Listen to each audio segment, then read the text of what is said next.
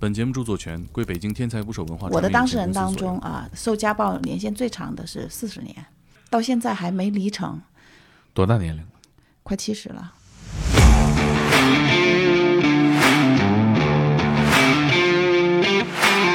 她一提到她丈夫的名字，她就发抖，她就觉得她最大的期待就是尽快跟她丈夫离婚。这个人她是又出轨又吸毒又赌博，她是在打我。嗯，她有可能涉家暴的案件是三百二十份，我们同样的搜索离婚案件十九万多，比例是百分之零点零零一六。五年之间，北京只宣判了二十多个人家暴啊，还有一个就是他自己内心的特殊的心理状态，叫狩猎妇女综合征。您这个工作层面接触到的都是比较极端和严重的情况，嗯嗯，我们大多数人遇到的可能是不太严重，对，刚刚发生，程度比较小。嗯，我们恩爱了十年，他只是昨天打了我。平均遭受家暴三十五次，他才考虑报警和求助。啊，有多么艰难？如果升级为互殴了，两个人都有伤，嗯，那这个我们是怎么鉴定和裁量的？警方来了以后啊，包括他在法庭上态度可好了，可谦卑了，他就觉得女儿不受他控制了，居然把女儿送到精神病院。女性是否能够在离婚之后有自己的这个独立生活能力？在离婚过程当中遭受的损失，家暴过程当中遭受的损失，要是当事人就真希望你是法官。法院判的说这赔是几千块钱，他用老百姓大白话说，这算什么钱？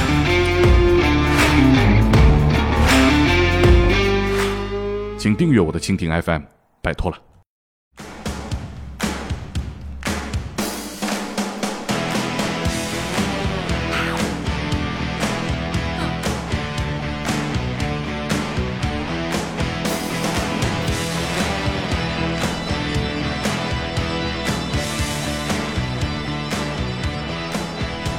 打捞最带劲的职业故事，这里是天才职业，我是猛哥。今天还有量子速度爱好者克林，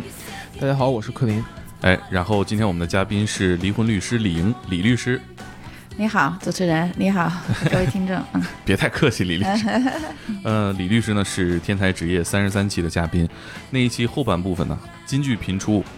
比如说这个我们在谈到爱情观的时候，我问这个作为离婚律师见了这么多这个破裂的爱情啊，那爱情是什么？您还记得自己怎么说的吗？我我记得我当时是这么说的，我说我一想到他要有可能跟别人结婚，我就没有办法接受。对，是这样吗？是是，我一看到他是别人的丈夫，我就接受不了。嗯，你听完什么感觉？让我很很悸动内心。想当别人的丈夫是吧？然后我们的很多听众其实也在底下表达说啊，李律师说的真好啊。上一期我们聊了民法典，但是我们聊的时候民法典还没有正式的实施。是的，嗯，从呢今年一月份开始就正式实施了。对，李律师有没有什么新的发现？因为它只实施了两个来月嘛，啊，所以我应该说在民法典正式实施之前，我觉得我帮着一个呃我们的一个当事人，他呢也是受家庭暴力的，然后被丈夫打到北京，他是外地的，打到北京啊，逃到北京，就是逃。被被丈夫打了以后逃到北京，哦，啊，呃，正好是当时那个三联周刊呀，嗯，呃，专门写了一期对家庭暴力的专刊，嗯，啊，然后在里面呢也对我们的工作啊，然后做了一些介绍。他当时正好是徘徊在北京的街头，就不知道何去何从啊，然后正好过了一个报摊嘛，然后他看见了三三联周刊那一期，然后看见我。然后他当时就觉得，嗯，好像一下子就有光亮了似的，他就这么跟我说的。然后他就马上找到我们了，然后说希望离婚，而且他觉得他很希望，就是因为他也知道民法典一月一号实施。呃，大家知道民法典当中有一个比较重要的一个新的一个规定，就是离婚冷静期。嗯，啊，因为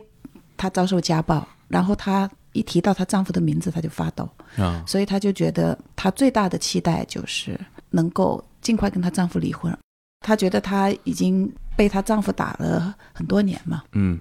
对她来讲，这个婚姻是必须要离开，嗯，所以她觉得这个冷静期有可能会让她在这个期间，她有可能还会继续被她丈夫家暴。啊，所以这也就是当时离婚冷静期的时候很多人担心的事情啊，啊，所以他也是一样的有点担心，就得赶紧啊，所以他把希望寄托在我身上了，他觉得李律师能帮他做到。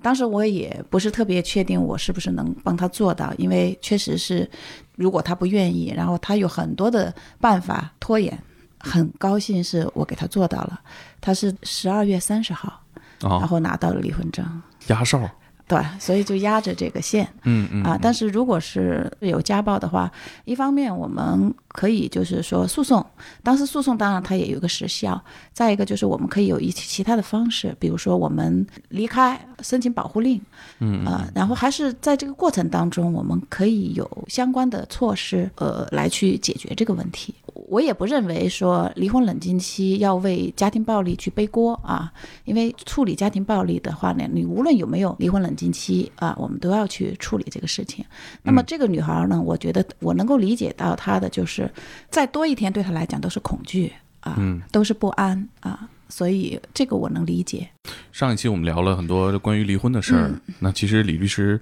不止做这个离婚相关的事情，嗯，也做了很多推动性别平等和妇女平权的一些公益事件，嗯，比如说最近我看您发了一个这个反家庭暴力法实施满五周年，嗯，你们做的一个大数据的调查和总结，嗯，可以给我们介绍一下这个报告吗？我觉得今天我们就着重的分享一下你们在这五年来操作的案件以及、嗯嗯、呃看到的数据反映的问题。嗯嗯好的，呃，这个数据呢，呃，其实我发起成立啊，然后我现在也是这个公益机构的负责人，叫北京市东城区啊原众家庭社区发展服务中心。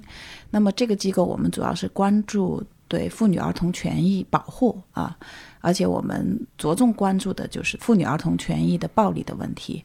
啊，包括家庭暴力、性骚扰和性侵害啊，然后我们给他提供法律援助、心理支持、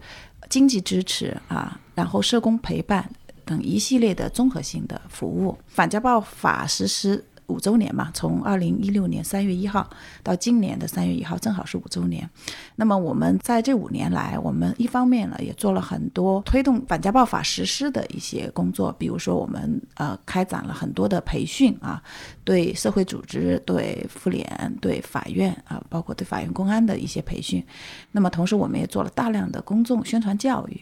当然我们也做了很多的涉家暴的案件的办理。那么在这个过程当中啊，我们感觉就一方面就是反家暴实施以来啊，反家暴工作确实是取得了很大的一个进步啊，这个是我们能够看到的，包括大家对家暴的议题开始关注，很多媒体也都报道，而且我觉得对家暴零容忍已经成为社会共识啊，这个是非常令人欣慰的。但是就是说，我们在这五年来在进行涉家暴案件的办理过程当中啊，我们确实也感到这个当中还是有一些挑战。我们在对当事人的这样的一个帮助过程当中啊，我们发现就是说，法官对家庭暴力的这个认定，比如说人身安全保护令，这也是一个非常重要的一个反家暴法的一个制度。嗯啊，那我们在这个具体过程当中，我们觉得申请啊，然后颁发，在不同的地方啊。有的地方是非常顺利的，有的地方呢还是感觉有一些困难、嗯、啊，所以我们也在想，就是说这五周年来在司法实践当中，对涉家暴案件到底是怎么样的一个情况啊、嗯？有什么值得让我们欣喜的？然后还有哪些挑战？呃，甚至就是说，我们觉得我们以后再需要进行完善的，嗯、所以我们原众这个机构呢，就北京市五年来，就是从二零一六年三月一号以来，公开的裁判文书，就是通过这中国裁判文书网，包括辅助于我们另外一个叫阿尔法的平台，然后我们想对北京市五年来就是涉家庭暴力案件的司法审判的情况啊，做一个大数据的分析。所以不光是说我们机构的工作哈、嗯，它其实主要是涉及就是我们呃现在现有的已经公开的裁判文书，嗯，涉家庭暴力案件办理的情况，就是结合这个大数据啊，然后做了一些统计分析。当然，我们一个就是它只是公开的裁判文书，比如说像这种调解的并没有呈现。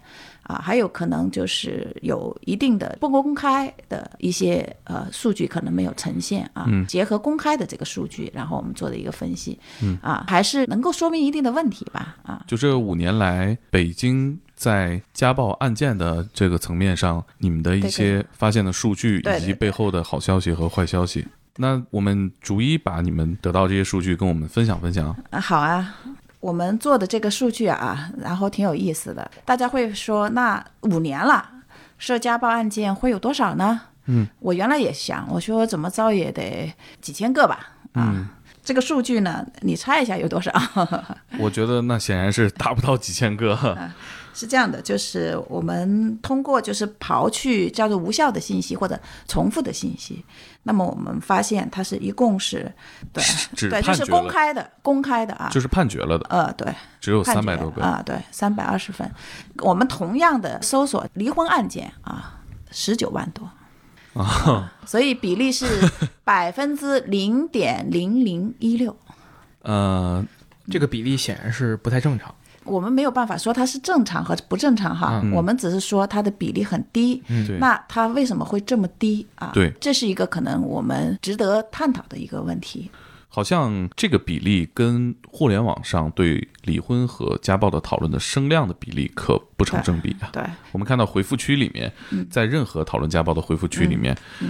你会发现非常热烈，非常热烈，而且很多现身说法的当事人。对，就这呃三百多起案件，你平均一年六十起，在一个两千万人口的城市里面，十九万离婚的案例，但只有这十九万多啊。所以它说明什么呢？一个就是说明很多的家庭暴力的受害人，他还陷在这样一个婚姻关系里，他还没有能够因为家暴而去申请离婚，呃，或者就是说他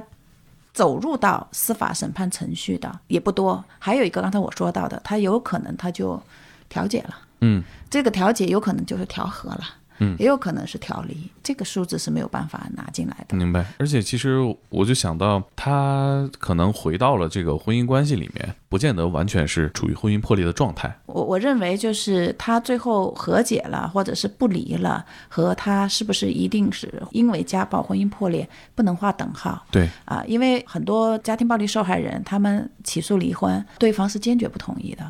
这个是很有意思的现象，就基本上加害人不会同意。啊，为什么呀？有一个免费的这个保姆，还有一个随时可以杀气的出气筒，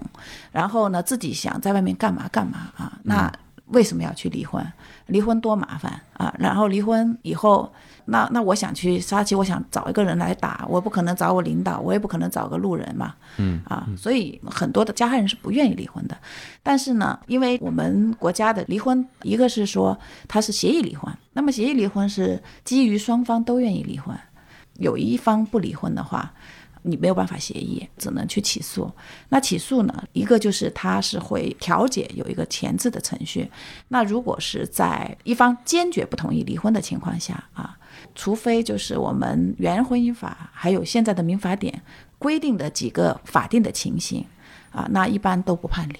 嗯啊，所以就是离婚还是挺难的。那哪几个法定情形呢？重婚、同居、遗弃、虐待、家庭暴力、赌博、吸毒等恶习啊。嗯嗯、然后是因感情不和分居满两年。嗯啊，还有一个兜底条款啊，那就是说，如果是认定了有以上的情形，如果是对方坚决不同意离婚，那法院可以判。但是涉家暴的案件呢，待会我们会说认定率有多少。嗯嗯啊，所以就是说很难，法院认定家暴了然后去判啊，所以我们会在司法审判当中我们也看到，就是认定家暴然后最后判离的是非常少的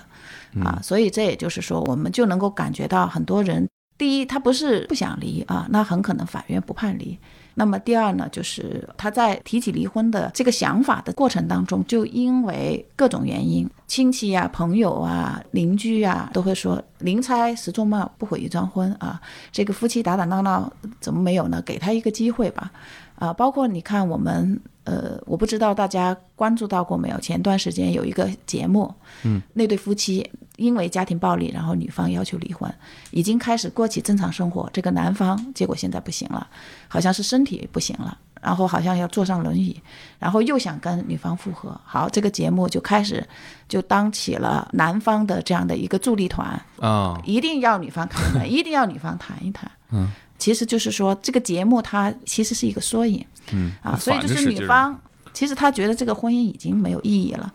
因为暴力我已经没有办法跟你再走这个婚姻啊，但是就是各种的这种情况让他很难走下去啊、嗯、所以你刚才说到是不是一定是夫妻感情破裂啊，好多的时候他可能是被别人判断，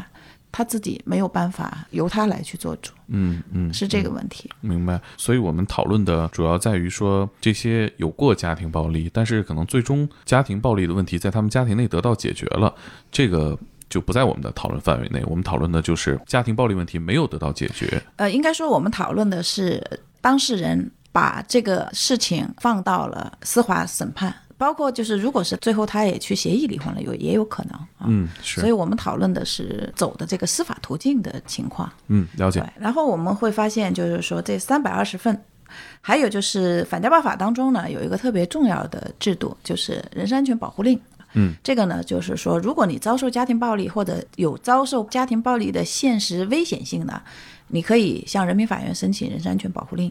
这个保护令是怎么保护当事人的呢？它主要是通过裁定的方式，要求禁止施暴，禁止你跟踪骚扰接触被害人，然后甚至有可能要求你迁出，你走人。这么严厉啊、嗯？对，它是叫做禁止令 啊, 啊，然后包括迁出令，跟美国等等呃电影里面经常提到的那个禁令是一个意思，呃，有点像，就是你不可以靠近。啊啊、对对，你呃这个呢，我们反家暴法没有，就是禁止接触 啊, 啊，但是有一些地方的立法当中有。你禁止在几十米范围内，或者是他经常工作生活的这个重要的场所、嗯、你是禁止出现的啊。这个我们有的省市是有，但是反家暴法里面没有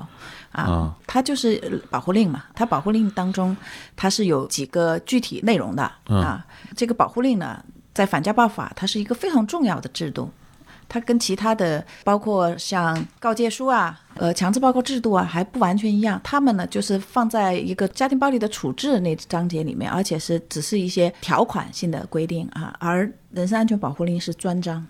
第四章整章来去规定人身安全保护令，可见反家暴法是对这个制度是非常重要。它适用于情侣吗？我们认为应该。啊，就是共同生活的人是可以的啊、呃，对，就是所谓的同居。当然，就是说除了同居之外了，比如说我已经离婚了，或者是我们谈恋爱但没有同居，是不是适用？呃，反家暴法没有明确，但是又是一个很重要的问题。你看，你一问就问到很重要的一个点上了。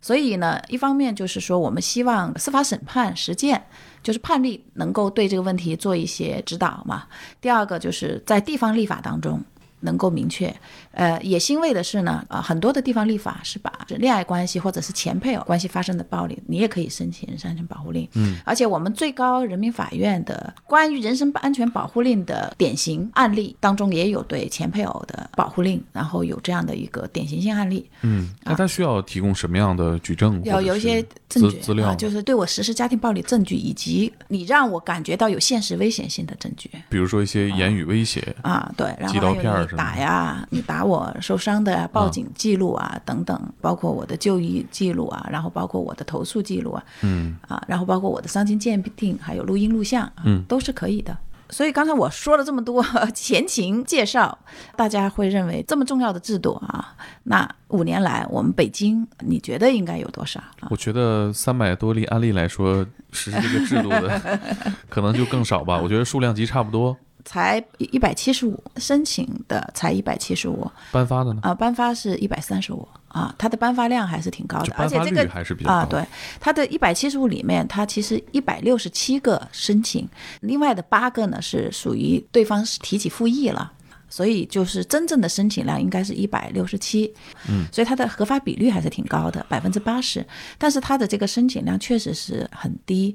有一个相对差不多的可以参照的情况，就是我们的台湾地区，它是大概是两千三百万人口还不到啊、嗯嗯、它的人身安全保护令的核发数基本上每年是六万左右啊，这差了，嗯，这个才是我们所期待的一个结果，就是这么重要的一个制度它得用，嗯，这是个解决办法。对，如果我们不用它就摆在那儿了啊、嗯、而且它是一个非常重要的制度，它也是一个很重要的一个救济途径，救济途径、啊、对对、嗯，就是只针对家庭暴力啊，因为其他的、嗯、如果陌生人之间的暴力你是没有资格去申请这个的，它只是针对家庭暴力，已经很具体了。那你觉得大家颁发令使用的这么少，主要的原因是什么？其实也是一个就是反家暴法，大家对这个认知。其实我们在做这个司法大数据的同时，我们还做了一个满意度和认知度的网络调查。针对什么的满意度？就是反家暴法的认知以及实施反家暴法的满意度、哦啊、我们做了一个网络调查啊。的这个呢，我们是可能再过几天会发，在这里面啊，呃，我们的调查过程当中，就是大家对家庭暴力这个概念认知是很高的，相当高，百分之九十多。嗯、啊，那我就想，那大家可能同样会了解反家暴法吧？那我们会在我们的呃问卷啊，而且是本科及以上，我们的这一次的参加者受过高等教育的绝大部分人，然后从来没有听说过家庭暴力的，百分之十六。啊，这是五年了，然后。我认为是很高的，嗯，就没有听说过这个法律，所以他没有听说过这个法律，他怎么能够了解法律的规定？他怎么能够通过这个法律，用法律作为武器来去保护自己呢？啊，所以为什么就说你发现是申请数很低啊？不是说你申请了以后我法院不发，一方面可能就是当事人公众他确实是对这个制度不是很了解，嗯、不知道，嗯。第二个呢，就是他感受到的就是他觉得难，他觉得有点门槛高。第三就是我们很多的这个法律工作者包括律师吧，他也不太了解，所以可能当事人就家庭暴力问他们的时候，他们很难去给当事人提供这样的一个指导啊、告知啊，包括就是报警记录，就是这个警察在接警涉家暴案件的时候，呃，很多的地方立法他对警察接警应该做哪些工作它是有具体规定的，嗯，呃，比如说制止暴力啊，固定证据啊，然后对危险的要带离啊，然后需要进行相关支持，比如说庇护的，他要转介啊，还有一个很重要的一个工作就是他要告知相应的救济途径，包括你可以去申请人身保护令，你有安全问题，你可以去申请庇护，然后你要及时去就医。你在处理家暴案件的时候，你不光是说你不能打啊，然后我给你发个告诫书，然后我甚至给你拘留了罚款了，不只是做这个，而是说你也要告知。那我们会发现当事人在报警的时候很难有这样的告知，所以就是说他总体的情况来讲就是大家不太了解，嗯，了解也觉得有点难，有点麻烦，对，所以今天咱们做这个节目也、嗯、其实对大家也是个提醒哈。对，还有一个可能大家认为的就是是不是我要离婚我才能申请保护令啊？啊，不是的，它是一个单独程序，嗯，就是你离不离婚你都可以申请，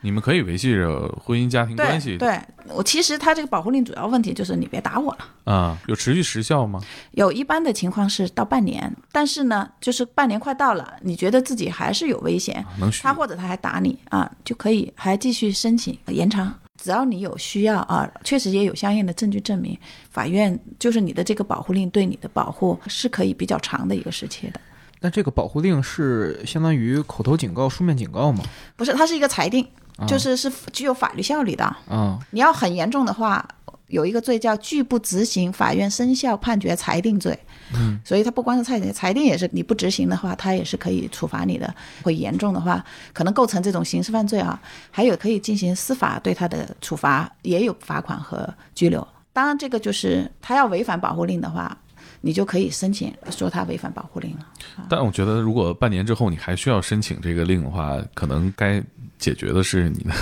婚姻是不是有什么问题啊？这个半年后你又要维系婚姻，你又要承受家庭暴力，你又要申请这个，它不是一个正常的婚姻状态。但是这个问题就是我希望大家都能够是这样去看待哈。我这样的看待家庭暴力跟我的婚姻的关系啊，这个可能是一个比较理性的看待，呃，或者就是说可能是对一个没有在特别大的这种压力和困境之下的女性她的一个选择。但是很多的时候，很多的家庭暴力受害人是隐忍然后维持这个婚姻。我的当事人当中啊，受家暴年限最长的是四十年，到现在还没离成。他是因为他的女儿希望他母亲不要这么受罪，所以他希望他母亲能够离婚，所以他就一直希望我们来去劝说他母亲离婚啊。但是就是说我们只能是愿意给他提供法律支持，但是我们没有办法。作为律师来讲，他的一个很重要的一个职业伦理就是尊重当事人的意愿，嗯，如果是他没有办法离婚，你不能说你必须离婚啊，那我们只能跟他把我们相关的这种法律后果跟他说清楚啊，然后在可能的范围内给他一些赋权和支持。多大年龄了？快七十了啊！然后我们还有一个阿姨是六十八岁，然后到我这儿来要求离婚，而且她说她一定要离婚，坚决要离婚。她当时是被丈夫打出来，六十八岁了，无处可去，然后我们机构呃，先是帮他安顿到酒店住，后面又帮他安顿到庇护所，后面又帮他找了一个出租房啊，因为不能让对方找到他嘛，他是有人身安全危险，所以在这种情况下，他跟我说他要离婚啊。我们帮了他三年，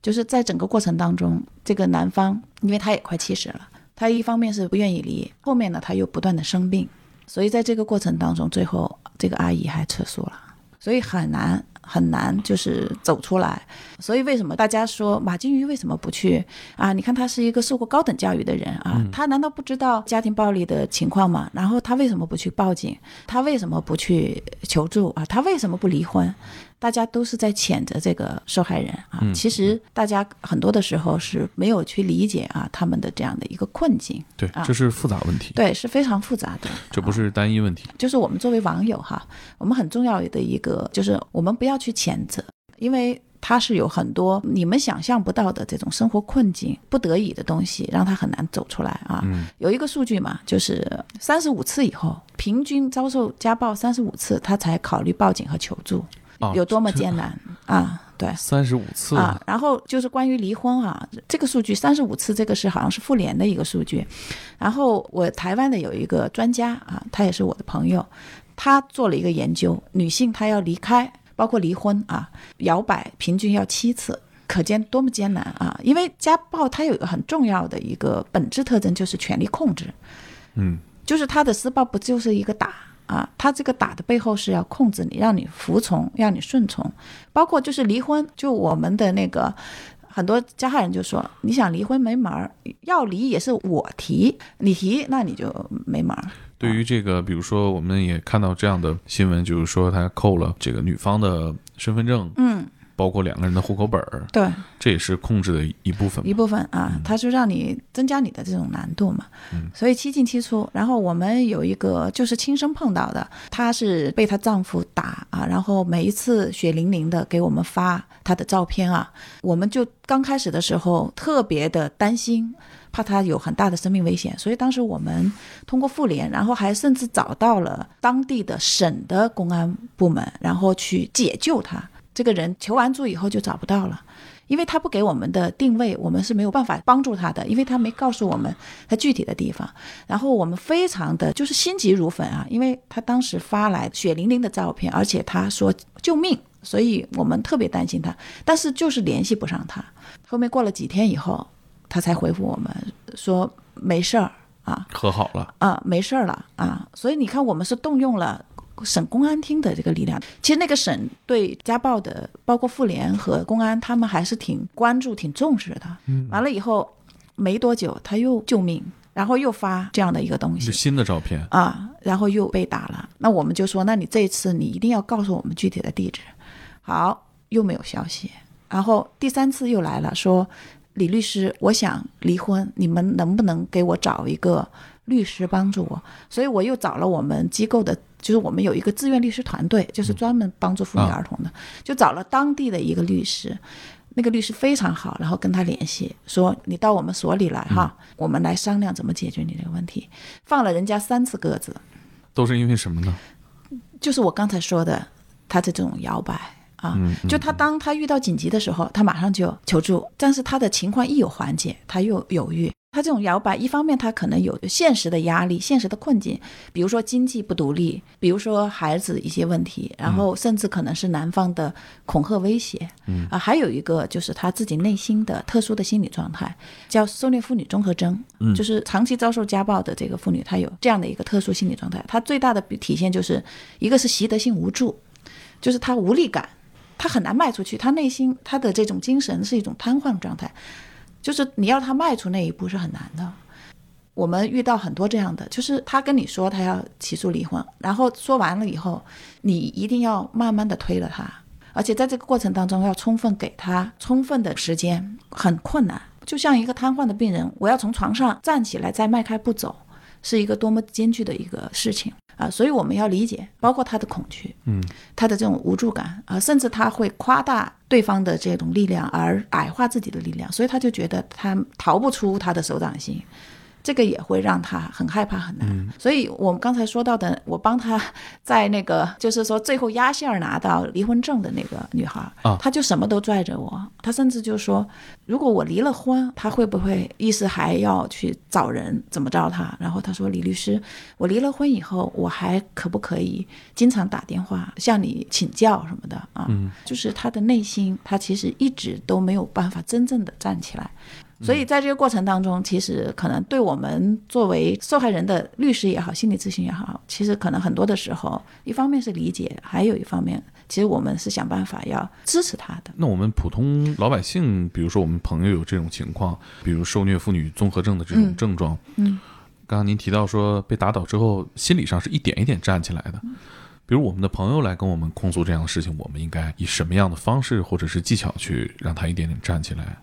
呃，我觉得这个其实它是一些专业性的问题，所以其实最好还是寻求专业人士的帮助、嗯、但对你们来讲我觉得就是支持他，那他他需要我们全支持，所谓的支持他 我, 我还挺爱他的，他就是打我两下我我觉得我可以忍，这个我们怎么面对这样的说法呢、呃、这种情况的话呢，我有的时候我你把有一些呃，比如说某些文章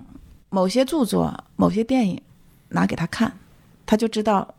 这个东西这个家暴如果你不去解决它它是会是无处辞，就是会有非常严重的后果。比如呢？别和陌生人说话这种吗？嗯，就类似这样。然后包括前段时间那个叫做法国它有个尖风云啊，也是涉家暴的啊。然后包括我们你看到这么多的案子，拉姆案，嗯，就是很重要的，就是他最后他摆脱不了的话，甚至是就是他最后失去生命啊。其实家暴这个严重性是很，有时候甚至超乎我们的想象。其实我觉得您这个工作层面接触到的都是比较极端和严重的情况，嗯嗯、我们大多数人遇到的可能是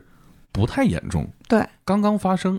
嗯、程度比较小、嗯、我们恩爱了十年他只是昨天打了我、嗯、这样的我们应该是他其实是一个温水煮青蛙的一种状态。我们会发现我刚才说到的这些长期的家庭暴力案件，他刚开始的时候可能就是一巴掌就是一次推搡，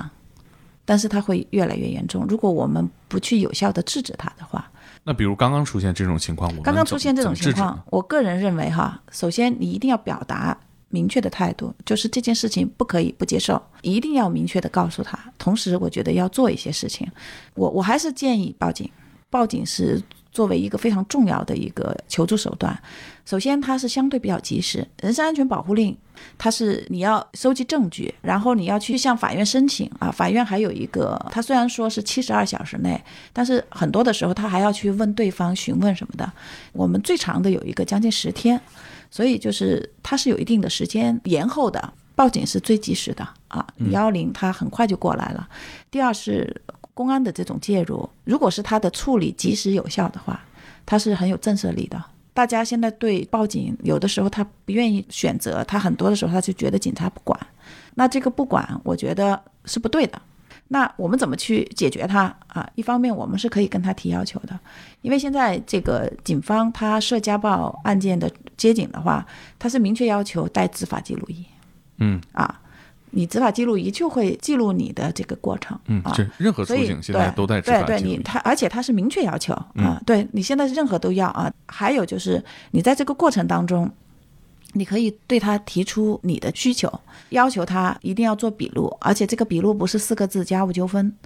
而是具体的经过情况啊。还有就是你可以要求他进行处理。刚才我说到反家暴法，他对这个公安机关的一个，他有一个很重要的一个机制，就是告诫书，就是对相对比较轻微的这个家庭暴力不构成治安管理处罚的家庭暴力是可以出具告诫书的，这个告诫书也是一个书面的，嗯嗯啊，而且这个告诫书不光是说体现公安的态度，你不能再打啊、嗯，那么同时它是证据。我最后把这个告诫书拿到法院，就是他家暴的证据、嗯、啊，所以我就能申请那个禁令。不光是申请禁令，而且就你在离婚过程或者其他实体性的一个帮助。啊啊、可是您认为，比如我们更轻量级的、嗯，我们就是在争抢手机过程当中，嗯，呃，一方把另一方推倒了，嗯，他可能也过来扶你了，那这个算不算是家庭暴力？嗯、或者说，我们应不应该引起重视、嗯？或者说，我们严重的家庭暴力是从这样的情况开始的吗？对，是的。对，如果是他，那你要看他是回答如此之快，怎么说呢？我们还是要判断他，像刚才说推导，那如果是我情急之下不小心推导啊，那另说。但是他就是一个故意的一个行为的话，就确实是要注意啊。其实就我们还是要有这方面的敏感度，这个敏感度是很重要的啊。对我们在亲密关系间的人来讲，也对公安来讲，对妇联来讲，对这个法院来讲，他的这个责任部门其实对家庭暴力的敏感度很重要。就刚才我说三百二十份，嗯，那么是涉家暴，不是说这些涉家暴的就一定得到处理哈。我们会发现这个三百二十份当中，涉家暴的案件得到法院回应的只有七十四个。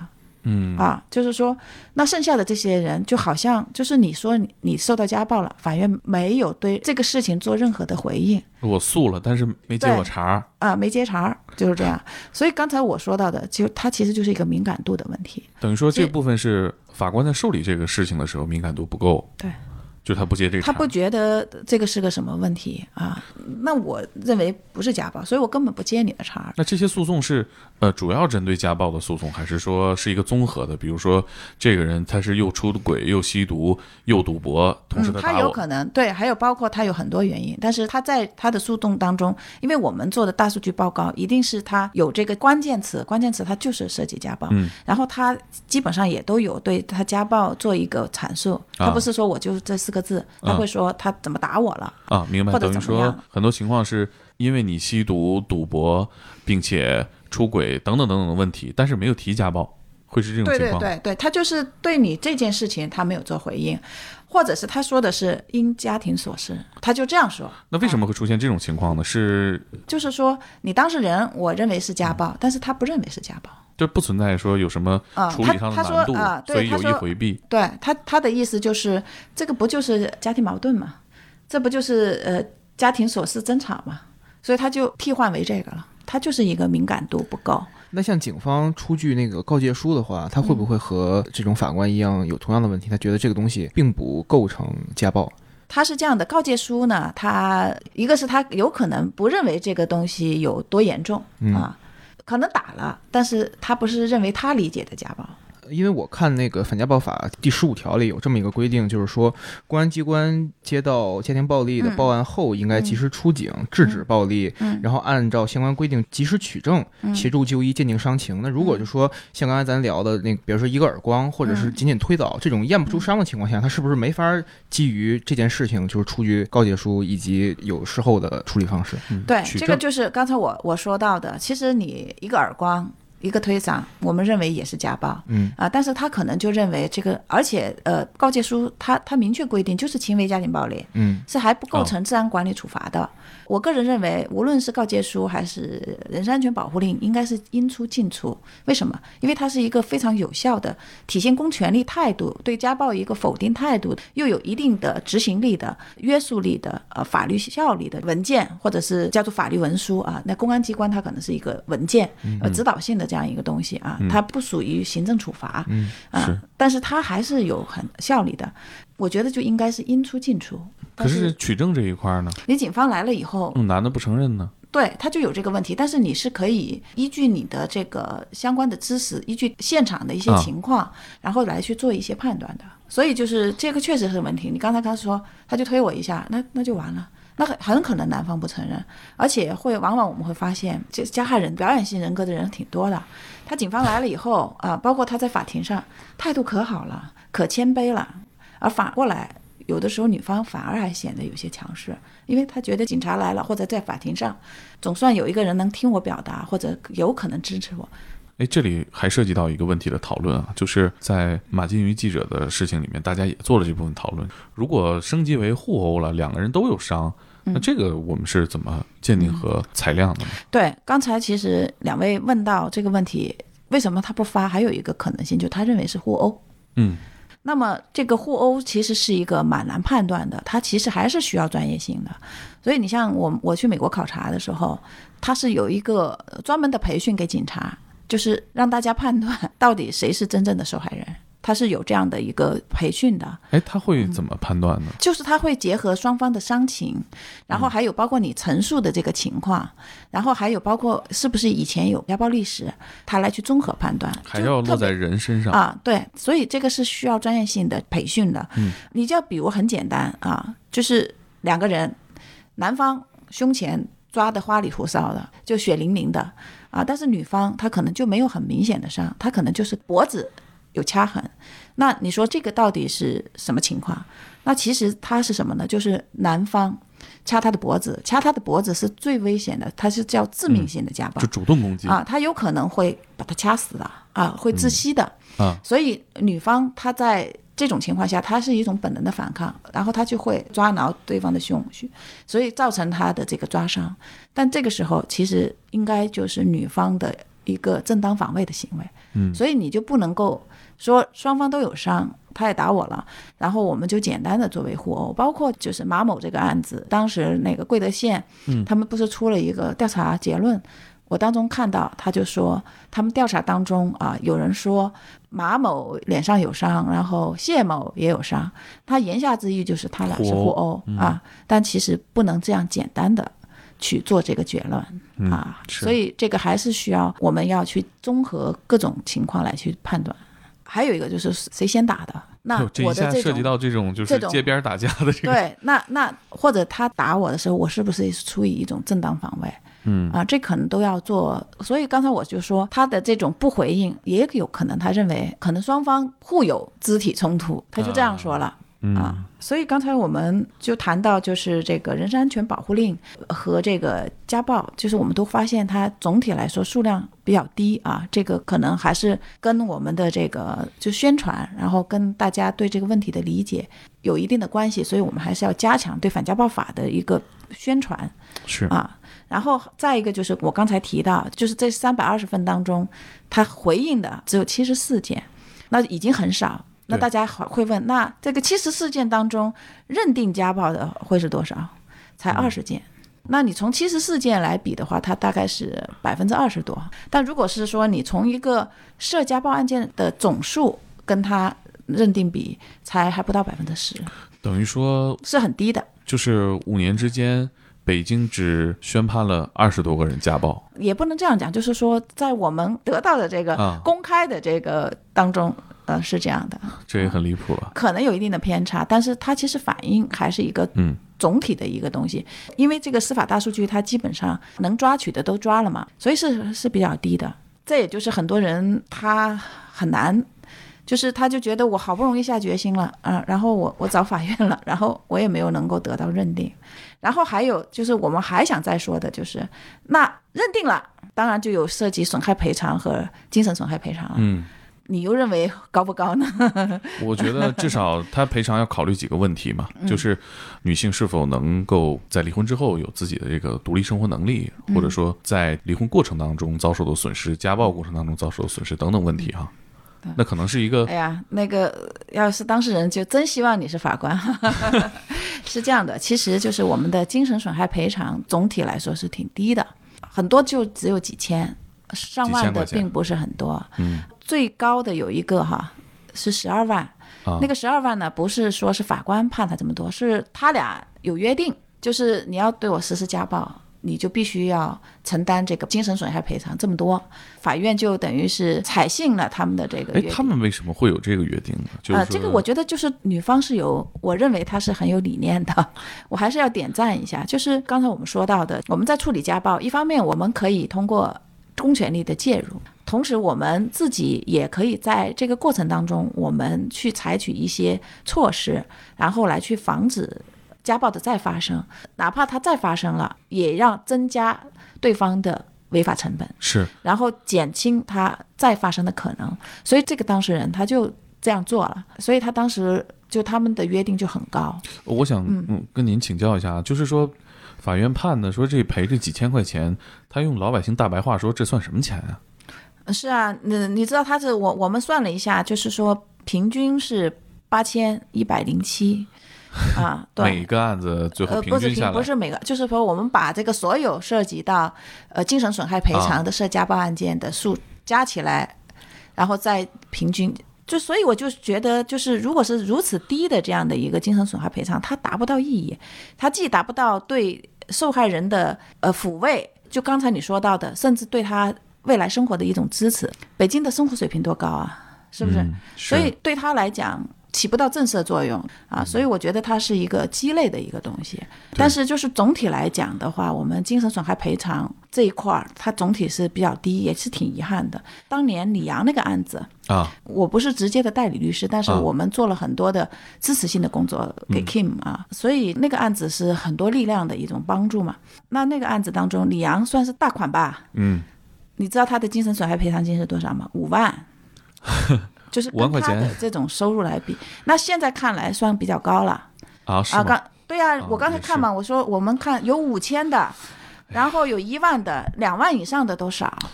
这可能还考虑到了公众人物的问题，还多判了呢。对，我们看了这个以后，当时我就在想，首先勇敢的去起诉就挺不容易的，起诉以后甚至会被无视，然后呢没有无视，但是呢回应呢认可的又是啊好，然后好不容易认可吧。也没赔几个。在司法审判实践当中，我又提到，就是当时我们做的那个网络调查当中，我们提到就是说，作为公众，你们对人民法院认为它应该在哪些方面进行改进，一二三四五我们提了。你知道最高的一个答案就是能够有效的保护受害人的权益。嗯，这个是大家的一个期待。反家暴法的它的最大的意义啊，也是这样，它的首要目的啊就是维护当事人的合法权利。我觉得这种维护他的权利不仅体现在禁止暴力，不要再打，而是说还有就是对呃这个受害人的这种支持，同时还有就是对加害人的惩戒。嗯啊，我觉得都要做到，然后才能真正的维护到这个当事人的合法权益啊。所以我我们看了以后，确实是给我的这样的一个感受啊。我我还是觉得我们还有一个需要提升和完善的一个空间。嗯，这是咱们这个报告里面几个最大的发现和感受哈。嗯，可以给我们分享一些这个过程当中你们积累的一些比较特别的或者有代表性的案例吗？就是我们刚才说到的这个当中啊，还有一个就是它涉及家暴的一些其他的关联性的问题，比如说财产分割，还有子女抚养。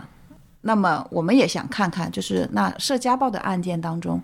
对子女的抚养有没有一些关联性，还有对财产分割有没有一些关联性啊？在这些案件当中，大部分的这个受害人是女性啊，百分之八十八，这个也是符合符合家暴的啊，对大家的就是现实情况，就是女性是绝大部分的受害人，她是百分之八十八。抚养这一块的话，嗯、呃，我们看到了，就是绝大部分是判给女方了，嗯，但是就是在我们的调查数据当中，我们也看到一个挺有意思的案子，就是明显的就是有家暴行为，给他打了多次，而且是两次报警。然后警方也都认可，而且也有伤情鉴定，因为打伤了。那么在这个离婚过程当中，女方就要求抚养孩子，而且她明确说男方有家暴行为是不适合抚养孩子的。嗯，但是最后法院把孩子判给男方了。他的说理是什么呢？首先他认为这个虽然有过这两次行为，但是他不是持续性的、反复性的，不属于家庭暴力。然后还有就是他打的是女方，没有打孩子。所以他最后判给了这个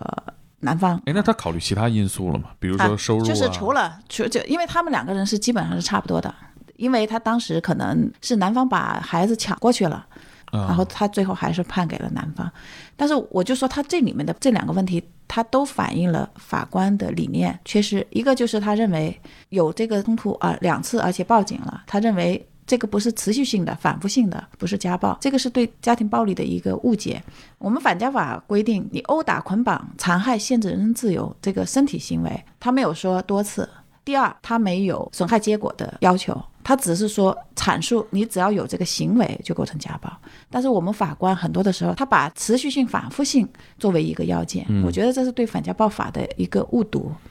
第二就是他说到只打女方不打孩子，所以对孩子没有威胁，其实这也是一个误读。他是一个用暴力来去解决问题的人。还有一个就是说他的这个家家庭暴力的行为，他是有代际传承的特点，你要找一个家暴的父亲，对这个孩子的影响是很大的，有传承，他有很他的一个很大的叫习得性，习得习得性就是学来的，就是这个对这个孩子不是天生就是一个施暴人，嗯、他是学来的、嗯、啊，他是习得的，不能让他再往下传这个。对，所以就是他们没有考虑这个问题，没有把这个家庭暴力的特点牢牢掌握。嗯、对，嗯，刚刚提到还有一个案例是残疾人还是精神病啊？啊、呃，对，就是被精神病，我我们会发现他这个是母女母亲从小就对女儿施暴，有一种强烈的控制欲。女儿必须按照她的期待，她就觉得女儿不受她控制了，居然去把女儿送到精神病院了啊！对，就是她去说这个女儿有精神病啊，然后给送到精神病院，给她上了很多的那措施，然后让她吃药，就造成了很严重的这个后遗症。那这孩子可能真的精神会出、啊、没有，医院明确说她没有精神病哦，医院。对，最后没搞错，对吧？呃，他刚开始他说他是精神病，给他上措施了嘛。但是他后面他说我确实没有精神病，然后医院就进行检查，说他真的没有精神病。啊、在一些呃这个家庭当中，包括这个性少数群体，父母也会要么就给他们做这种强制流转治疗，嗯、要么他也以这种被精神病的这种方法，这个也是一个很可怕的。最后这个女儿就把妈妈告到法院了。哎，这女儿这时候多大了？三十多，都还要控制。而且就是在我最近办的一个案子当中啊，我们发现这个女儿都快四十了，而且她已经成家立业有孩子，依然被她父母控制。最后是法院认为确实是这个老太太做的不对，而且她因为被精神病了以后，工作都没了，但是就是说她要了五万块钱的这个精神损害赔偿金，然后要了误工费什么的，但是后面法官就判了一万五。哦，等于驳回了大部分。对，这是出于什么样的考量或者是计算呢？他就觉得数额高了，可能跟我们国家总体来说对精神损害赔偿一直是相对偏低的，而且是他现在因为吃了那个药，然后自己就身体僵硬，各种后遗症都出现了，这带来实际上的收入的影响。嗯对，而且还有不止。对，那应该是啊，对、嗯。那像刚刚说这几个案子都有精神赔偿这种情况，那除了这个精神赔偿外，还有其他的赔偿吗？呃，它是这样的，就是说，一个是实际损失嘛，嗯、啊，再一个就是因为你如果构成家暴的话，它是有精神损害赔偿。然后在在我们的原来的婚姻法，然后现在的民法典，它也有一个规定，就是说，如果你是过错方，你是可以要求叫离婚损害赔偿。所以说除了这个抚养权的问题以外，就是这个离婚的时候的财产分割其实也是一个很大的问题、呃、对，离婚财产分割我们看了一下，没有明显的正相关。这个呢也跟我们的这个法律规定有关系啊，就是我们在一个是原来的婚姻法，现在的民法典婚姻家庭编里面，它对这个财产分割它的一些原则，一个是它是照顾女方子女还有无过错方，但是呢他并没有一个很明确的就是说怎么去照顾法，更没有明确规定说是少分和不分，所以呢就会在司法审判实践当中基本上是还是不会有明显的差距。那么明显的说少分或者不分的情形，只有就是说一方转移、隐匿、损毁、挥霍共同财产或者是伪造债务这种情况，这个过错方它是少分和不分。我发现在这个财产分割上其实经常会出现很多问题，那个因为我上网查阅一些资料的时候，我发现就是有一些家暴的案例，这个男方通过一些手段把自己财产完全的就是隐匿掉、嗯、导致于其实到最后离婚的时候、嗯、女方是拿不到钱的。对，当年有一个很典型的案例是叫董珊珊和王光宇、嗯、这个案子你听过吗？我是不是他二审的代理律师啊？这个案子就是这个男方是曾经就是一个混混嘛，后来他做生意有钱着，但是他所有的名下财产都是放在他养母的名下、嗯、然后他把这个好像因为他们俩最后董珊珊已经去世了。对对对，他是他是他不涉及到财产分割了。对，但是他就是因为他名下是没有财产的嘛，如果像这种情况、嗯呃、我只是举这个例子、嗯、就是说、嗯、如果我的名下没有财产，那我做这个离婚时做财产分割的时候，是不是女方也分不到钱？这个情况的话，那就呃需要这个专业性这个律师的帮助、嗯、就是他是不是真的名下没有财产、嗯、啊？他其实我们其实是可以做一些呃工作，然后来去探寻，就是它到底是一个什么样的一个财产情况。那么这个其实在一定程度上它是有有比较大的难度的、嗯、所以其实你刚才问的这个问题，其实它也反映了我们现在在婚姻关系过程当中啊、呃，女性的她的弱势地位的一种表现啊、呃，因为很多的时候是女性啊、呃，特别是像这种她做生意啊啊，然后有公司啊，女性她很难去直接去介入到她的经营状况的这样一个管理，所以她并不是很清楚。在办理这类的案件当中，我们会经常听对方就这么讲：我拍给你这么多钱，你要也就算了，你要不要我会让你一分钱拿不到啊！我甚至让你背一堆债。女女方很多的时候，她也很难有力量去跟对方抗衡。虽然我们的这个民法典啊，原来的婚姻法民法典，它提到有转移、隐匿、挥霍啊、嗯，对，然后还有包括伪造债务，它是少分和部分，但是这个东西是要由你举证的，就由主张方来去举证的。嗯，上次也聊到了一部分这个话题，嗯、就是还是其实事情还是能举证的嘛、嗯。对对对、嗯，比如说你转移资产的这个周期是不是在你、就是、转移，包括你在银行当中它的轨迹啊？但是这个就是专业律师这样的一个帮助。我觉得可能我们的整个的这种信用制度啊，可能要会更加完善啊。就是说，你整个的财产的情况，然后还有你整个的这个轨迹啊，更清晰。现在是可以做到不显现的，所以其实对女性来讲，她在整个婚姻家庭的这种关系当中，她还是处于一个弱势地位，她要能够真正的实现有一个平等的这样一个权利，还是很不容易的。嗯，哎，您平时会上网看一些回复区大家对这各种事情怎么看的这些评论吗？我偶尔看，但是看的不是很多，因为确实太忙了。嗯，你会关注这个关于女权、平权、家庭暴力等等等等的互联网的争论吗？有时候会看一看啊，但是不是会陷入到某些具体问题的争论吗？